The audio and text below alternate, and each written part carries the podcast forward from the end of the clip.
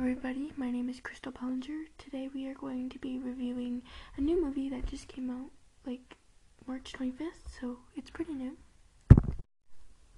Let's get right into it.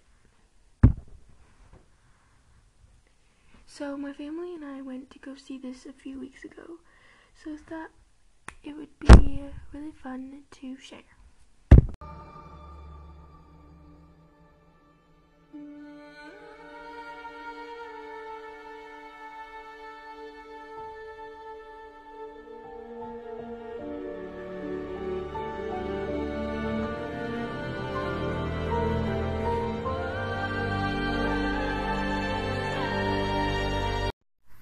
Okay, so this movie is called The Lost City, starring Brad Pitt, Channing Tatum, Sandra Bullock, Daniel Radcliffe.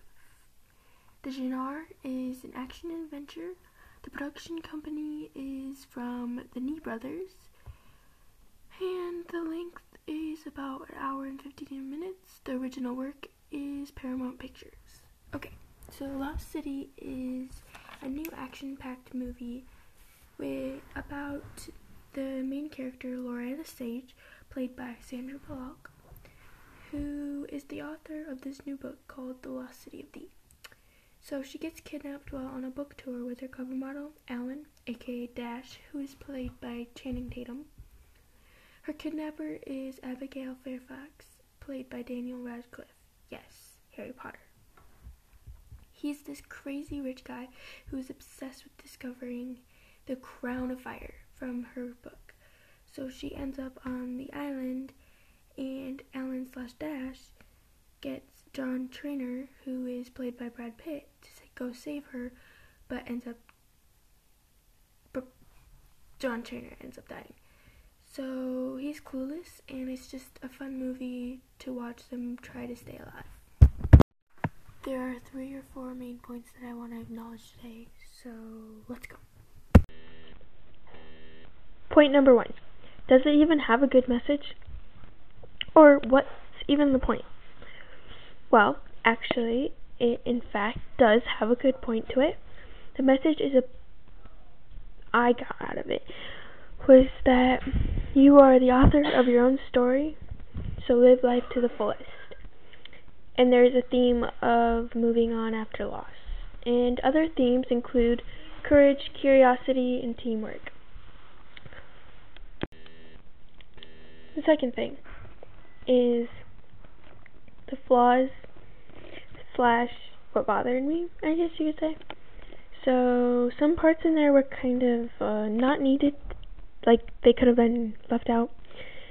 The thing that got me though was it really wasn't realistic, like at all. There's like some parts where it's like, um, what? Uh, okay.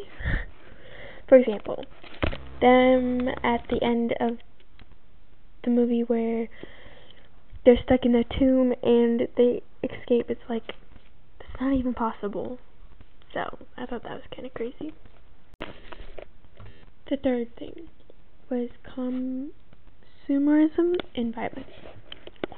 So I just wanted to point out that I noticed there was quite a few brands that were really noticeably displayed or mentioned, such as Fiji water, Jamba juice, and a Ram truck.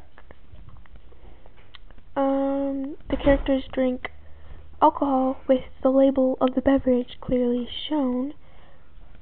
Um, I saw Don, Julio, and Stella Artois. Violence. There was one part that was very gruesome with intense blood. But other than that, there's just comical fighting, and there are guns, but most of the time they miss.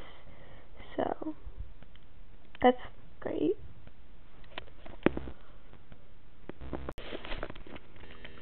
Okay, so the last point is probably the most important. Just wanted to um okay, it's called what the parents need to know and what age you should watch it. Um, so the parents need to know and be aware that this movie is a rom-com, so romantic comedy. Um, and it's action and adventure. So there's going to be guns and plenty of plural and sexual um what's the word? Uh references. There is one particular scene that being a 16 year old that made me very uncomfortable where Channing Tatum was naked. So yeah, there was also a lot of references to his privates.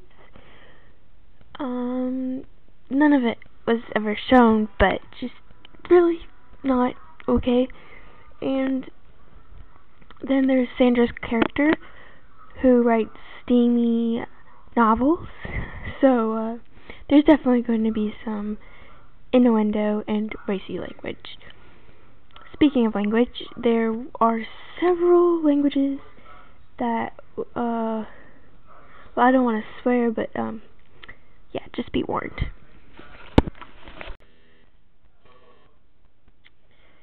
so ultimately the lost city will make you laugh make you cringe and make you think about how everyone has insecurities and purposes it is a good movie i just think there was a lot of unnecessary additions I would recommend it to some people, but definitely be careful about children watching it.